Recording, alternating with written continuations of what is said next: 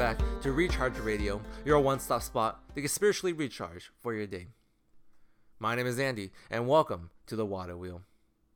And as we close this month talking about sin, it will serve us well then to be encouraged to struggle, to struggle against sin, that we may rise victorious.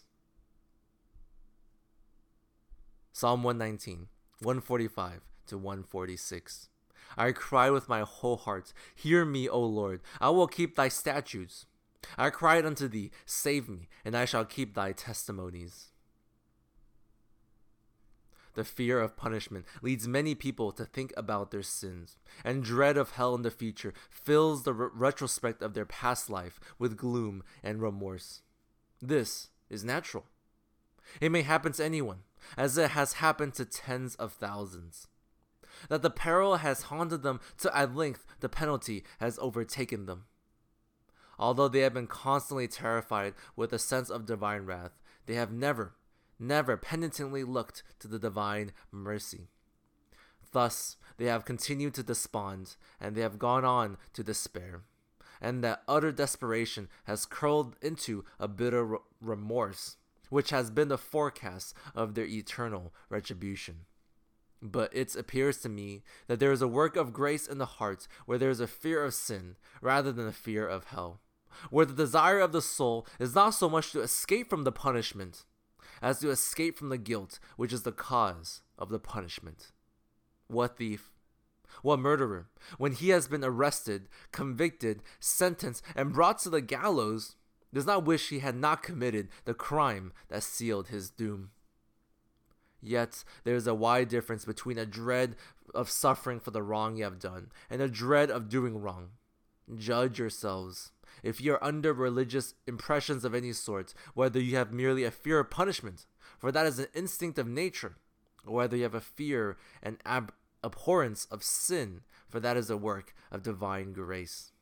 Now, our text exhibits to us the frame of mind one whose chief prayer was that he might keep God's statutes and his chief anxiety lest he should fail to observe. Oh, that you might be brought to this state of heart, those of you who are not saved. And may those of you who are saved have the state of heart perpetually in exercise. A tender heart, a scrupulous conscience, a tenacity of offending God in thoughts, in word, or in deed, should hold us in check every day and every hour let us continually cry unto God to save us from violating his precepts and constrain us to keep his testimonies. I address myself very indiscriminately to all who hear my voice, desiring that the text may prove a test whereby everyone should examine himself. Do we, or do we not, desire to get rid of every evil way? Are we anxious to be sincere and without offense, holy in our character, and obedient to God's statute in our lives? The man who really does desire this will be sure to pray for it. I cried, says the psalmist. And then again he says, I cried. Moreover, he combines his prayer with strong resolution. I cried unto thee, Hear me, O Lord, I will keep thy statute.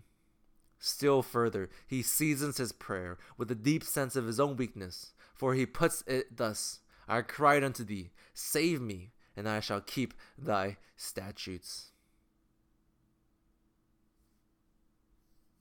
It would be good for us to consider that every man who desires purity of heart and character will betake himself to prayer. But that from there as well, that the man who desires to walk in God's way not merely prays, but he resolves. He resolves his heart. And even then, from there, he lives a life set apart in the Lord. Indeed, let us struggle.